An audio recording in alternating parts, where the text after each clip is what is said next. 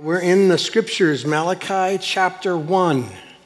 It is in the crispy part of your Bible. Not too many people I know are studying Malachi 1. If you don't know where it is, just find the Gospels, Matthew, go left, you're there, right? Chapter 1. Now, it is only four chapters long, and we're only doing six weeks in this series on, on Malachi, so you might make the wrong or the mistake that somehow, therefore, Malachi doesn't have much to say. Uh, well, I would suggest to you that you're dead wrong. It has a ton to say. Um, so I want us to prepare ourselves for that. In order to do that, I thought what I would do is teach the entire Old Testament this morning. And I'm not kidding, really. It, will be brief, maybe four or five minutes, but I, I, thought it would be good to make certain we know where Malachi fits in the grand story. Because sometimes it's just random people and we don't know how they fit or why they belong there or why God would give someone like Malachi something to say to Israel. So let's just back up and run at it. If you start sort of at the beginning, Genesis chapter 12, you, you find this man named Abraham, which we're all familiar with. Abraham is a man that God looked to, that God chose and picked and promised him something. I'm going to give you many descendants, great nation. You know the whole story. Big problem Abraham was old and they didn't have any kids. And so, how, how, does, how does something like that happen? Well, God does what he does. He does miracles. And he gave Abraham a son named Isaac. And uh, God begins to do this special work of making his people a, a special possession of his. And Isaac grows and uh, and the promise continues with him. Years later, through many, many circumstances, the people of God find themselves in Egypt, enslaved under Pharaoh. You know this, right? And after 400 years, God sends a spokesperson, a man to kind of lead, to, to, to, be the representative of the people. His name is Moses. And he tells Pharaoh, Let my people go. And you know how this turns out. They, they're let go. And God ultimately fulfills his promise to give Israel the land as well. And so Hundreds of years pass by. All the while, Israel struggles to find their life with God as king. Just, just so you know, that, that theme rings over and over again when you look at Israel. And it clearly has some implications to us because we do the same things. God has shown himself, shown himself, been faithful, been faithful, give commandments, and yet Israel loses its way about God as king. Eventually, the people start begging God for a king like all the neighbors have. Give us someone like that, you know, give us someone like that. I mean, we're, we're kind of embarrassed that we don't have a king. And so God kind of relents and lets them have a king. They pick Saul. And the reason why they pick Saul is because he fits the suit. To be really honest, he's big and he's strapping and he looks like a king. And you know how it ends for Saul. It doesn't end well, and he fails miserably. And then God picks a king. And God picks David. And David was different. David then becomes, he sets the tone of worship and devotion for God's people. God actually said of David, This is a man after my own heart. Be like David. And in David's command, in David's leadership, Israel grew in length and breadth and depth and width, and it just became something. You know, his son Solomon was born, the wisdom of Solomon, and I think Israel flourished under Solomon. Solomon dies. And after he died, the kingdom is split in two. 10 northern um, tribes, Israel, and two southern tribes, Judah. And guess what happened to Israel? Israel struggled to find their life with God, and they disobeyed and they dishonored God. So God does what God does as a father. He, he allows the Assyrians to conquer the northern 10, and the text just tells us it scatters them. All 10. The southern tribes, Judah, we know how this turns out. Nebuchadnezzar, the king of Babylon, he comes in, he conquers Jerusalem and the southern tribes, and he takes in possession as slaves people of Israel, and then he burns the house down. He destroys Jerusalem and he destroys the temple and he leaves it with nothing. And there you have it. The people of Israel are sort of back where they started, without a place and enslaved. Which is a grand kind of way to kind of look at the story of, of our life, you know when we dishonor, disobey, disregard God, we kind of end up in the same pit that God found us in. Ring a bell to anybody? Yeah. Well, that's, that's Israel. But God, who is relentless and who's over, forever faithful, he keeps his commitment to Israel, and after many years, God's people are allowed to go back home. Their, their return included the gathering of God's people, back home, it also included the rebuilding of Jerusalem and the rebuilding of the temple. And in that season, God gave these prophets to speak for him to the people um, what God concerned himself with. And it was sort of like just one message return to me completely. Like you've been all over and you went away for the wrong reasons and all that. Just, just come back and come all the way back. Don't stop short in your kind of pursuit of me. So that's where Malachi fits in the story. Malachi happens to be the last prophet in a long line of prophets who've been telling the people one kind of one trick sermon repent. Repent of your sins. Because what Malachi reveals to us is sort of a state of the spiritual union of Israel at the end of the Old Testament. And I just want you to know, and if you've read ahead, you know it's not good. This is not a happy time for Israel. Um, Malachi prophesied about 100 years after the prophets that precede him, Haggai and Zechariah. And he was a prophet like all the others, but I think there was something unique about Malachi that, that I, at least as I read it, kind of stands out. And I kind of want to give us a little bit of that, a few reasons why I think he's unique in his call. First of all, it should be obvious to you, but Malachi is the last word of God for his people until God goes dark for 400 years. Now, I'm certain Israel didn't know God was going silent, but we do. So just think about this. Anything important, anyone that you think is important when they go, This is my last word. Everyone kind of leans in and sits up and what could he be saying? What could, what could be deep or important to us? So that's Malachi, the prophet. From our vantage point, we see that once he's done talking, God is in effect done talking to Israel until the Messiah comes. And he comes in the flesh, God the flesh, the Savior, the Redeemer, the rescuer, the problem solver. He comes in Matthew, right? So I think that makes him unique. I think it makes him unique also. Again, I, have said this, but all the prophets, they preached the word and they told God's people to repent clearly. But Malachi seems to reveal a more truer, more brutal depiction of the condition of men's hearts than the others. Yeah, we find sin, yeah, the call, but but but you see some things in here that kind of stick out, and we're going to deal with that this morning and a little bit later. But one last thing that I think makes Malachi unique is Malachi looks in a, like you see through a lens the past and the future. The past is the most obvious part of this. Where Israel has been, what they are, their wandering ways, their godless behavior, and the victim mentality that sinners carry around with them. It isn't my fault. God, I'm not responsible for him, Matt. You are, or they are, whatever. The way do we push blame and, and don't own our own conviction. That shows up in Israel and in, in Malachi's words. And then there's a lens to look forward, to see the provision for the curse of sin. Because in Malachi chapter 3, you see Malachi, and chapter 4, you see Malachi talking about a messenger to come, an Elijah to come. And Malachi is looking forward to John the Baptist, who introduces us to the Redeemer. Do you understand? So it's a wonderful picture of, of how God not only confronts our tendencies and our condition and where we are, and he comes right after that with, but I got a solution. Do you understand? That, that what's, what's what makes Malachi, I think, very unique. All right, let me be a little bit more clear on how Malachi differs, I think, than other prophets. Again, not to be too repetitive, but if you're a prophet, you have a job.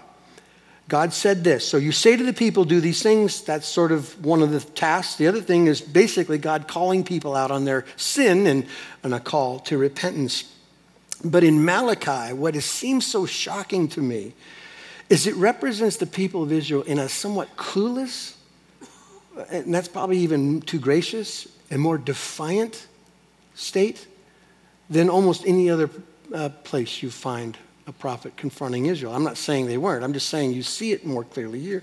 Let, let me show it to you. We're going to flip around Malachi just quickly. This will be why we kind of shape our sermons the way we do. There is a statement by God that he makes throughout Malachi and a response by the people. You don't, just tell me if you don't think this is crazy. Look at chapter 1, verse 2. God says, I have loved you. But you say, How? Just note to self don't say how. All right? Look at verse, uh, verse 6 and 7. He's, God's talking about being a father. He says, Where's my honor? Where is the fear? Your priests despise my name. But you say, How? How has that happened? He tells them, You've offered polluted food on the altar. How? This is Israel responding to God's statement and accusation. Chapter 2, verse 17. You've wearied the Lord with your words, but you say, How? Chapter 3, verse 6. God's call, as all prophets do, return to me, and I will return to you. But you say, How? How are we supposed to come back? And God says, Well, start with your money. You're robbing me. How? Are you, anybody irritated with Israel at this point? You should be. Chapter 3, verse 13 Your words have been hard against me, says the Lord, but you say, How? That should bother you. Do you know why? Because it's in you. Every place you find yourself in rebellion against God, there's a reason why you do it.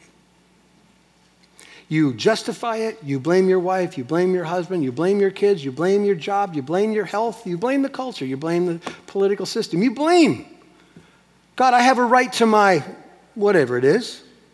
And God says, No, no, you don't. And you say, How? That's what you find unique in Malachi. It is severely convicting. Every time I go to the preaching collective, I want to take vacation because I walk out feeling very convicted. So let's dig into this passage, and I've got a very simple three point outline to help you understand the first five verses, is all we got in front of us today. Here's point number one. Point number one is brace yourself, God has something to say to you. Point number two, God loves you with an everlasting love. And point number three, God proves it with grace and mercy. You got it? Brace yourself. God loves you. He proves it. Okay? You get that. Look at verse 1, the very first verse. The oracle of the word of the Lord to Israel by Malachi. The reason why I said the first point should be brace yourself, God has something to say, is the very second word in verse 1.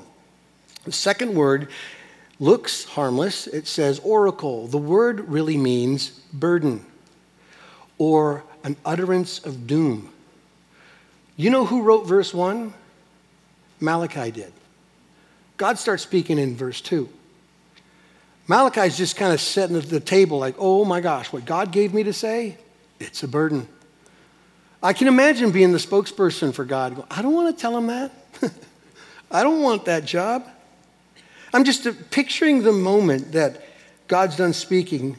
Malachi goes, okay, uh, burden, announcement of doom. That's how this is going to go. And why would he say that? Because the Word of God is never easy. It can't be trifled with. It's heavy stuff. Just uh, let me just go through quickly a list of the accusations God brings against his people in four simple chapters. Your worship is sick and fake. You're going through the motions.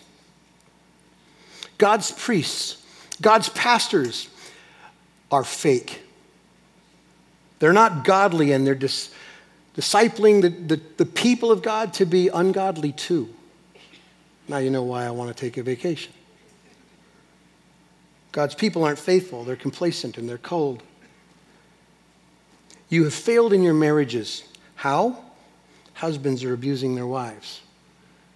They're controlling and they're being treacherous, and God sees and God hates. You accuse God of failing you. You rob God of what belongs to Him and your money and your tithes, and you pretend the whole time like you're doing it right. As bad as that is, you fake your religious life to convince others and yourself that everything's just okie dokie. But it isn't. And you know it isn't. I feel for Malachi, to be honest with you. I kind of picture those of you who work in the medical profession, and you get the report back, you know, that staggering report that someone might have cancer, and your next meeting is that person, and you got to look them in the eye and go, stage four. Those are words of doom. You would look at them and go, oh my gosh, this is too heavy for me to tell them. I don't want to go through this process. And, and yet, beyond just the report, you have to kind of sort out how they're going to react. And Malachi knew. I think he knew. He knew how the people cling to their happy, clappy, everything's okay with me religion. He knew they weren't taking God seriously, and he knew they preferred it that way. They were just where they were. We're God's people. but we're not serious, and we're not holy. We got Bibles in our hands, we go to church on Sunday, but we're not serious. I, I mean, I, I, I was writing this down on Thursday. I go, I don't know what I'm supposed to say here because this is not going to be any fun. And, and just, just so you know, you might hear this over the next six weeks and truly resist it. I can't control that. You might conclude that somehow I or we have an agenda. I don't. I'm not smart enough for agenda. I'm just trying not to get in the way of what God has said. But God has said. And, and to be fair, you might not have read Malachi before, or it's been a long, long time. Let me just tell you if you pick it up, it's going to look like you're reading 2020 church life. I, I sat in Preaching Collective on Wednesday. I do every Wednesday. And the burden that I feel, and I'm not trying to exaggerate it, it's just so overwhelming. It convicts me to my core, it convicts us. And I, I just felt like, okay, God, I got to tell him. I don't want to tell him. Words of doom. Good morning, welcome to church. Well, I want to be clear about some things. Let's, let's just anchor ourselves to the most solid footing, okay? Whose word is it? Look at what it says the oracle of the word of. Oh, don't be chicken. Don't be scared now. Whose word is it? It's the Lord's word. What do you do with the Lord's words? Let me just suggest one simple task you hear it. And I would tell you not with your ears, you hear it with your heart. If truth doesn't make the trip 12 inches down to your heart, you're not hearing the Lord. You'll be caught and guilty exactly like Israel if all you do is let it go in your ear and into your cognitive understanding. If it doesn't change your heart, you are not hearing the Lord. Okay? And I'm sorry if I'm coming across a tenth, it's what I am, but it's how God has put it on me, so I'm just going to say it. Hear it. It's God's word. So I just want us to commit to each other that we won't deflect God's charges. When God says something to you, don't you put up the force field and blame it on others. Don't you blame it on your circumstances or the story that you've got or the people around you. Don't blame it on your culture or your politics. Don't blame it on stuff. Own it. Can we agree to that? Can we agree to that? Okay, good. Now, it might come as a surprise to you that when I was a boy, I got disciplined by my dad as much as I got fed by my father. My, my grandma called me busy. It's funny, my dad never used that word um, to describe me. But here's what happened. Here's what I knew. Like every good dad, I always knew my dad loved me before he spanked me. Always. What you have in the first five verses is the Father in heaven doing the same thing before he gets really blunt with his people before he unpacks all the accusations and all the ways in which they got trouble, he says out of his mouth, the first thing, hey, remember, I love you, now bend over. That's, that's what happens in chapter 1, 1 through 5. Look at verse 2. This is how it starts. I have loved you, says the Lord. What did you hear? sermons by the thousands could be written on that four word sentence. You, you might be confused reading that because it almost sounds a little bit frightening. I have loved you, like, oh, it's over. Like it's, it's done. But you get the tense of the verb wrong. It's a perfect tense verb, meaning that God did love in the past, He does love you now, and He will always love you. That's the verb. God isn't saying it's over, He's saying it's continuing. He's always for them. In fact, it's impossible to read this emphatic statement of God without it being an action. It's always present, always present for his children. Perhaps you remember or recall the psalmist in Psalm 136 when he talks about these wonderful 26 statements of what God has done and who God is for his people. And God's people always responded back to him with this amazing confession Your steadfast love, what? Endures forever. Your steadfast love endures forever. 26 times. Almost maddening monotonous. Your steadfast love endures forever. That's what he promises. Perhaps you remember Romans chapter 5. Paul says that God's love has been poured out on our hearts in the Holy Spirit. Poured out, dumped on. 1 John 3. How great is the love the Father has lavished, lavished on us. Ridiculous giving of love that we should be called the children of God, and that's what you are. The most famous verse, John 3. For God so loved. The end of John 3, here's how he loved. He gave. No greater depiction of love in the world than a friend gives his life for another. And that's Jesus. That's God for you. Oh, the overwhelming weight of the scriptures is God's love, God's presence for his people. And God starts that way before he brings the conviction. Now, you would think just hearing that, just those four words, that the people of Israel go, oh my gosh, let's have a worship service. That's amazing. But they don't do that. Look at their response. Verse 2 But you say, How have you loved us? If you're not careful in reading this sentence, you'll read it the wrong way. You might read it like a neutral statement or like a confused, insecure question. You know, we, we've had relationships like this, you know. No, really, really, how, how, have you loved me? And you're just kind of wanting to hear it, be reminded of that's not at all the demeanor or attitude behind this question. It's a statement. And if you can believe it, it's an accusation. The people of Israel are looking at God going, How have you loved me? Anybody intimidated? No. Like a scorned spouse in anger, you have never loved me. That's the demeanor behind this, this question. Now, let me stop us all before we get too judgmental with Israel and ask a few questions. Have you ever questioned the love of God?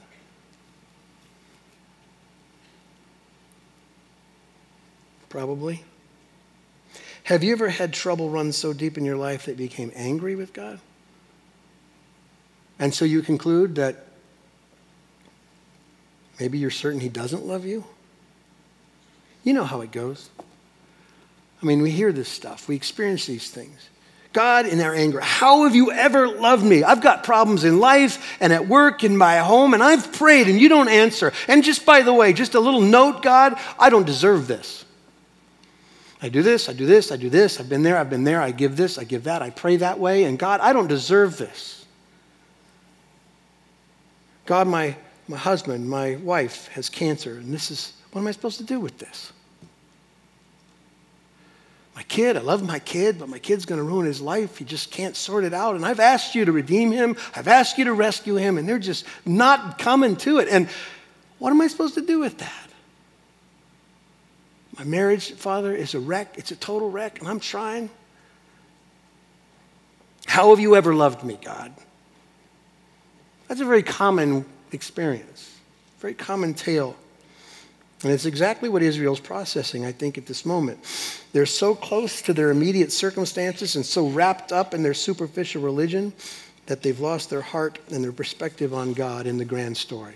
I can't see. You know, it's like, how do you know what color a wall is when you stand this close? You don't. You got to get back. People are so into their particular circumstances, they can't see the grand narrative speaking a louder, better word that God loves them. They can't see it. And that's kind of the rule of thumb. Sin and suffering can cause a lot of confusion. Amen? Yeah. So let me ask a question. Are you listening? Like if we stopped right now, did you hear what I just said? God loves you. Did, does, and will. Nothing can change that. Nothing can separate you from His love. You can't out sin it. You can't outrun it. His love is faithful. His love is eternal. And it's not because of you, He is. Now, to be fair, if you're just kind of working through the story here, that's pretty much all that needs to be said. I love you. End of story. And Israel's accusation or question accusation doesn't even deserve an answer, in my opinion. Like if I'm God, I walk away from the conversation. But God does answer. In his graciousness, he does, and he illustrates his love with a reminder. Look at verse 2 through 5. This is his answer. Now, this might sound absurd to you, but listen to it and then try to get your head around it. How have you loved us? God says. Is not Esau Jacob's brother? Yet I've loved Jacob, and Esau I hated. I've laid waste his hill country and left his heritage to jackals of the desert. If Edom says, We are shattered, but we will rebuild the ruins, the Lord of hosts says, They may build, but I'll tear it down, and they will be called the wicked country. and the people with whom the Lord is angry forever. Your eyes shall see this, and you shall say, Great is the Lord beyond the border of Israel. In other words, even God's judgment will be seen as a way to praise the Father. Okay? The story of uh, Jacob and Esau is recorded in Genesis 25. Don't have time to go there, but perhaps you know this. We're not too far from the story I told you before. Abraham has Isaac by a miracle. Isaac's wife, Rebecca, can't have kids, so God does another miracle to a barren woman and gives two kids, Jacob and Esau, which is another message for another time that every time God brings life, he does a miracle. He does a miracle to, to, to fulfill his promises, and that's what happens here. But all that God says is this to the question, How have you ever loved us? God loved Jacob with grace and mercy. And Esau, he didn't. And that's his answer. And that's it. It's, it's the answer to the question, How have you loved us? So let me ask you this Is that enough for you? Because that's all he tells them. If you're struggling, wondering if God loves you, is it enough to hear that he has preferential love for you? Because that is his sovereign, all God knowing answer to this accusation. Don't you know I'm in this forever? Don't you know it has nothing to do with you? Don't you know I'm keeping my commitments? His response is just two simple sentences Is not Esau Jacob's brother, and yet I have loved Jacob, but Esau I've hated? If you're honest, that sentence trouble, troubles us and makes us happy. It's a good and a bad sentence, to be honest with you. The good's pretty obvious. I've loved Jacob. Everyone loves that. Whenever God points his affections on things, yes, God, love. That's what you're supposed to do. Love, love, love, love. And he says he loves Jacob. And here's why that is such good news because it's an in spite of love. Because it's, an, it's a, not because of love. And everyone in every corner of the world wants that kind of love. And you know it's good news. Let me remind you what the Apostle Paul talking about this same kind of scenario with Jacob and Esau. This is how he defines this condition of the kids. Yet before the twins were born and had done anything good or bad, in order that God's purpose and election might stand, not by works, but by him who calls, she was told, the older will serve the younger, just as it is written, Jacob I have loved, Esau I've hated. Now, if you're not paying attention, let me just go back and run at those really definite statements and who's the actor in this story. It says, before they were born, before they had actions, in God's sovereign election, not by works. Now, soak in it. What are the conclusions you come to? Here's what you should do quickly if you're honest about your sin and condition. You mean, you mean God saves me in spite of my sin and failure? that my sin and failure can't outrun the sovereign saving hand of Christ? You mean that I, I can't thwart him, that I can't get in the way of him, that when he points his affections on somebody, he gets somebody and it has nothing to do with who they are? Jacob and Esau, twin brothers, same mother, same father. And if you've read the story, Jacob's no shining star either. Nothing about their scenario makes them lovable. God just loves.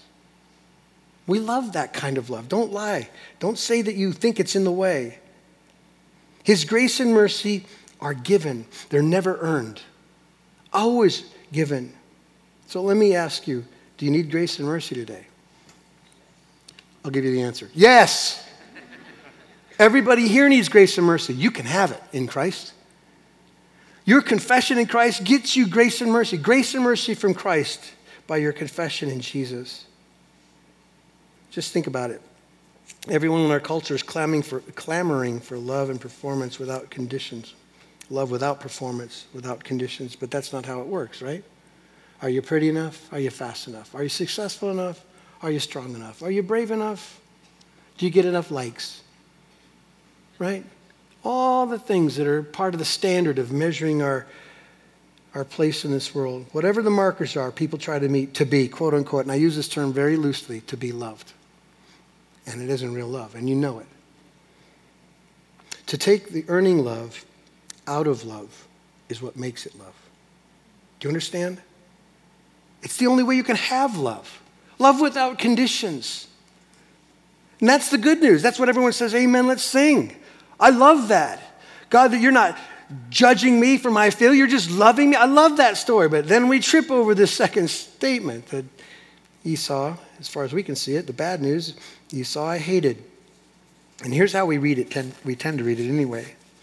We read it that as if God is some kind of cosmic bully arbitrarily hating Esau and Esau is a victim. That's how people read this. And that's just not true.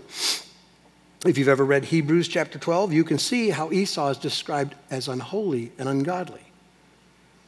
Eli is just like us. Or Esau is just like us. He's a sinner. He wasn't a victim of injustice, and that's the point. Esau was a sinner like you and me. Esau was a sinner like Jacob.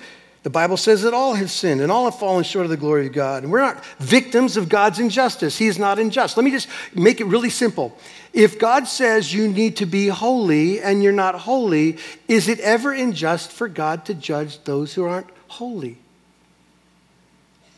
Answer is no. In fact, if he's going to be just, he judges sin. God is right in his judgments. And what you can't do here in this passage, God doesn't exercise his sovereignty to damn anyone.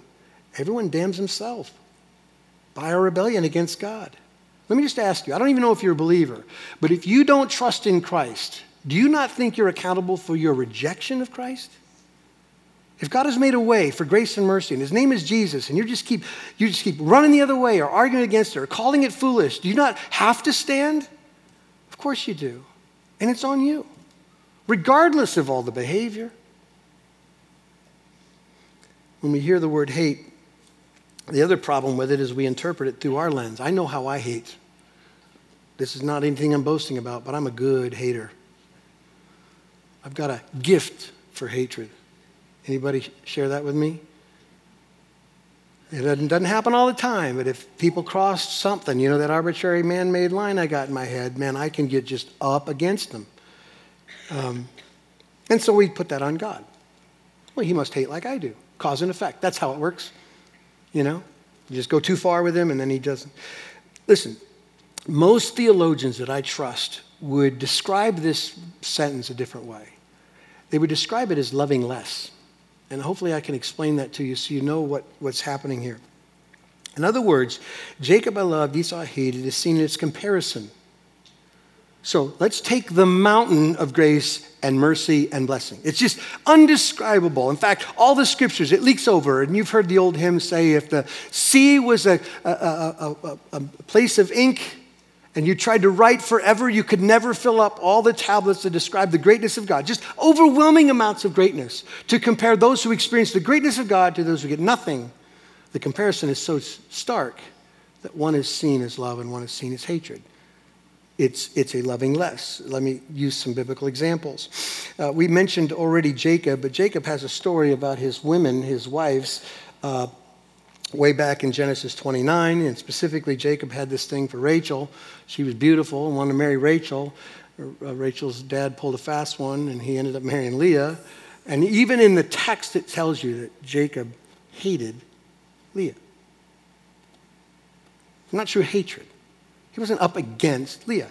His love for Rachel was so massive, and his love was not there for Leah, and it was described as hatred. When Jesus was teaching about what it meant to take God seriously and to love Him with your heart, soul, mind, and strength, to be all in, Jesus says, If anyone comes to Him and does not hate his father and mother, or his wife and children, his brothers and sisters, even his own life, he cannot be my disciple. Now, Jesus isn't saying hate your brothers and your sisters, your mother, your wife, or husband. He's not suggesting against them. He's saying when you love him with everything you got, the comparison between that love and everything else will be described as hatred. Do you understand? Maybe not. All right. So just get your head around this God's favor, God's love, God's blessing, his election of Jacob was so great that the rejection or the lack of giving that to Esau was described in the text as hatred. Let me try to use another more modern vernacular illustration. So, every man in here who's married somewhere, you met her and you decided she's the one and you gave her a ring and you walked an aisle and you made some commitments. And here's what you say, but you don't say. You say to that woman, I'm going to love you which means without sentence, I'm going to love nobody else. Right? You don't go to the aisle and go, I'm going to love you and love her, really love her. I'm going to love her and her and her. No, that's absurd.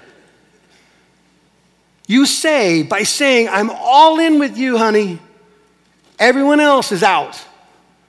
Right? I do not love anyone else. Does that sound harsh to you? Sounds right to you, doesn't it? That's the Father's love for his children.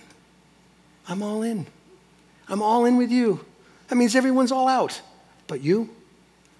If you want to have a sermon from the Father to a questioning people who are struggling with sin, he simply says to them, You got to remember, man, I'm all in with you.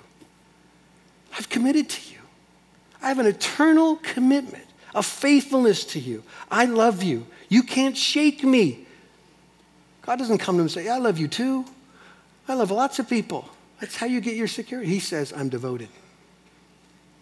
The whole point of God reminding his people of his sovereign choice to love them was to wake them up. They weren't neglected, they thought they were. They weren't abandoned, they thought they were. They were loved and pursued. And if they would stop long enough to think about it, they would recall. One writer talked about kind of the massive ways in which God demonstrates his eternal affection for his people, kind of described this. He says, When they were ignorant, he blessed them with a true knowledge of himself. When they were weak and defenseless, he empowered them and shielded them from their enemies. When they strayed, he disciplined them. When they persisted in wickedness, he eventually sent the Babylonian captivity as the prophets had warned he would do over the many generations.